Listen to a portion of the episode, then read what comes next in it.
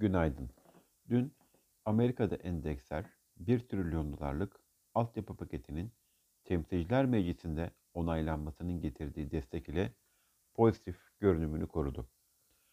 Avrupa Merkez Bankası Baş Ekonomisti Line, yüksek Euro bölgesi enflasyonunun geçici ve fiyat baskılarının hala zayıf olduğunu belirterek bu nedenle para politikasında bir sıkılaştırmanın ters etki yaratacağını söyledi.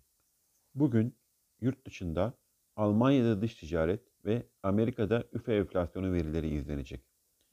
Amerika'da 16.30'da açıklanacak üfenin yıllık bazda Ekim ayında %8.6'dan %8.7'ye yükselmesi bekleniyor. Saat 17'de ise FED Başkanı Powell'ın bir konuşması bulunuyor. TL bazlı rekor seviyede kapanış gerçekleştiren BIST 100 endeksinde 1592 destek seviyesi üzerinde yükseliş eğiliminin korunması beklenebilir. 1592 destek seviyesinin kırılması durumunda ise bir sonraki destek seviyemiz 1576 puan seviyesidir.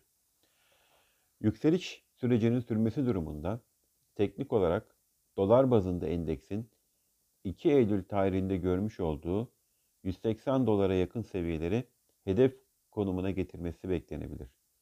Dünkü kapanış değeri 166 dolar seviyesinde olan endeksin mevcut 180 dolar seviyesini e, TL bazlı e, 1720 puan seviyelerini işaret etmekte. İyi günler, bereketli kazançlar.